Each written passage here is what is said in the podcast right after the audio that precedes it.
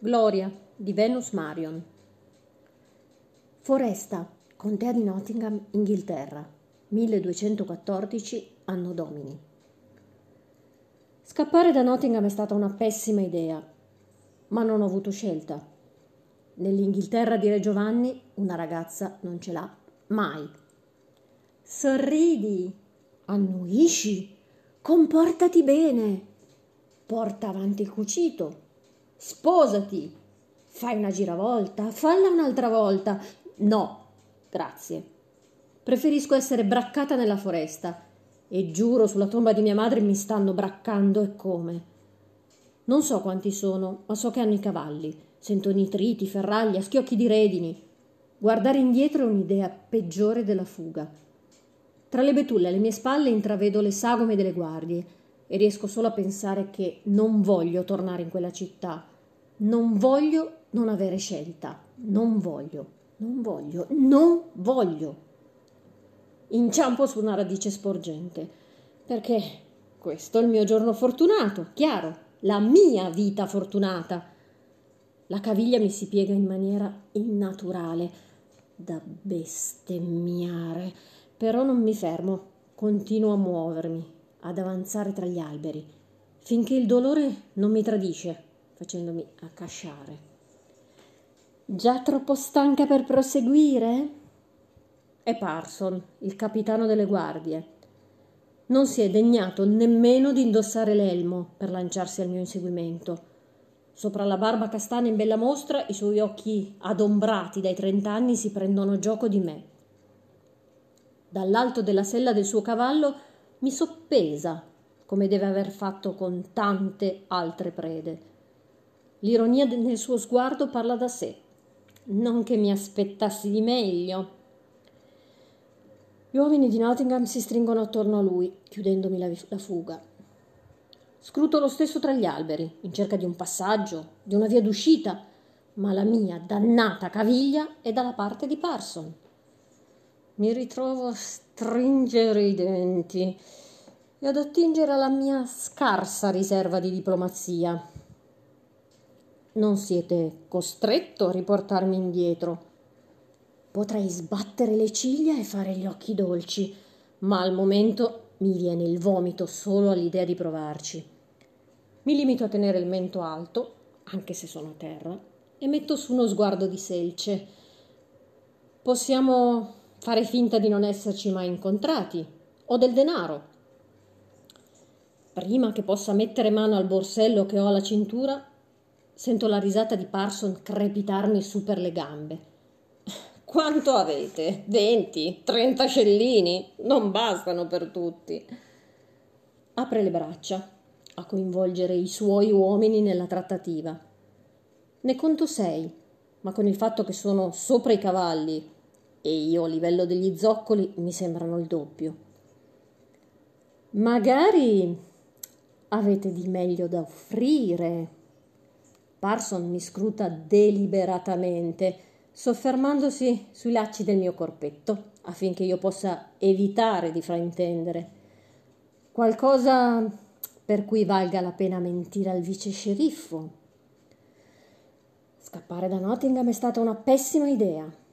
Ma se questo è quello che avevo intenzione di lasciarmi alle spalle, lo rifarei altre cento volte. Studiare gli orari delle ronde, memorizzare i vicoli secondari, trovare il coraggio di prendere e andare. Perché non importa se sei ricca, se sei povera, se sei bella, se sei orrenda, finché sei dentro un vestito, sei merce di scambio anche quando, nella migliore delle ipotesi, sei una delle parti della contrattazione. Sostengo lo sguardo di Parson, scandendo bene la mia risposta. Andate a bruciare all'inferno.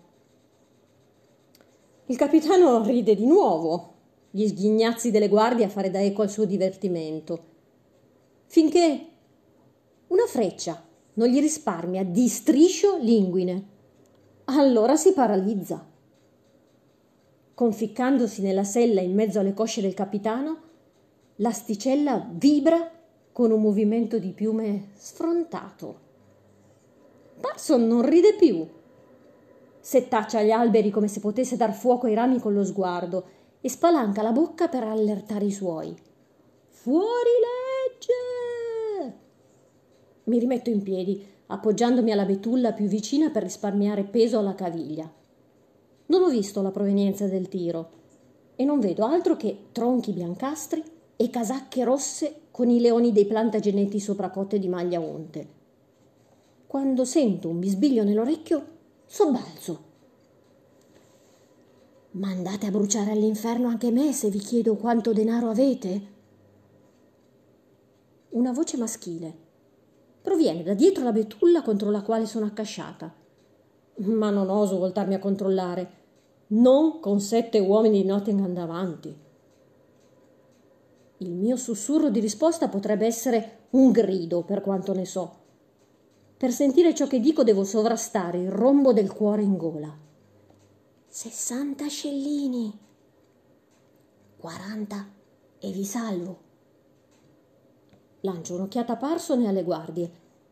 Sono troppo impegnati a far girare su loro stessi cavalli in cerca del nemico per far caso a me. Me la cavo da sola, grazie tante. Con una caviglia slogata?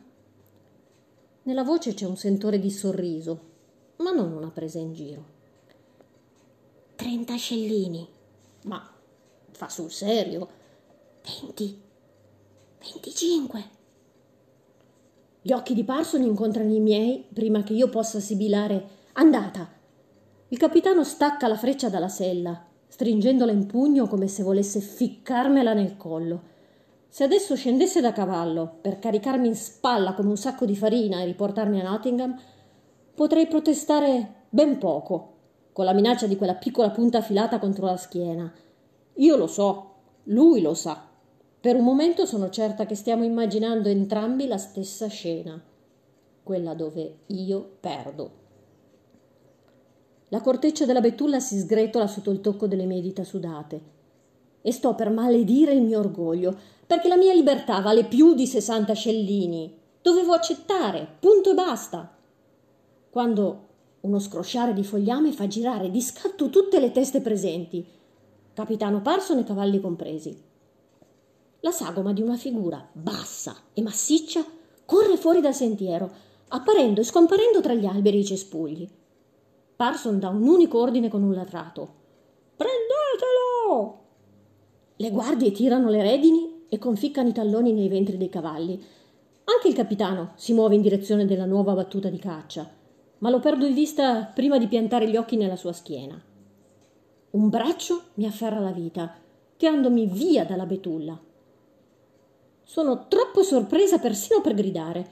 Non so se a spiazzarmi di più è il fatto di finire dentro un cespuglio o ad un palmo dalla faccia di uno sconosciuto. Il suo respiro bollente mi incendia la faccia. E prima ancora di mettere a fuoco i suoi occhi o il dito che si è portato alle labbra per dirmi di tacere, vedo la cicatrice che gli deturpa la faccia dall'angolo sinistro della bocca fin sopra lo zigomo. Non ho mai avuto tanta percezione della mia deglutizione prima d'ora. A detta dell'arco e della faretra che sporgono da oltre la sua spalla, direi che fuori legge è una definizione che calza a pennello al signore. Ma non può essere peggio di Parson e Nottingham. Niente può essere peggio di Nottingham. Dove diavolo è andata? Darei i miei restanti scellini per vedere la faccia del capitano, ma mi accontento del suo tono rabbioso. Tornate indietro! sbraita i suoi. Prendete lei! Fisso lo sconosciuto, pronta a dirgli che non funzionerà. Ci troveranno, ci impiccheranno e fine della storia. Ma lo trovo a sorridere il cespuglio spalmato sulla faccia e dappertutto.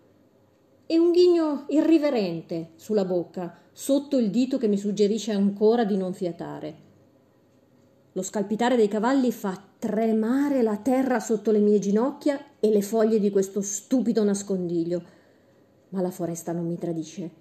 e dopo qualche istante sento il galoppo dei destrieri farsi lontano, distante. Alzo gli occhi in quelli del tale, a mezzo respiro da me. Le ombre del cespuglio e quelle del cappuccio che lui tiene sulla testa rendono difficile definire il colore del suo sguardo, ma non l'intensità. Aprirebbe voragini. Mi dovete 25 scellini. Romanzo, 606 pagine.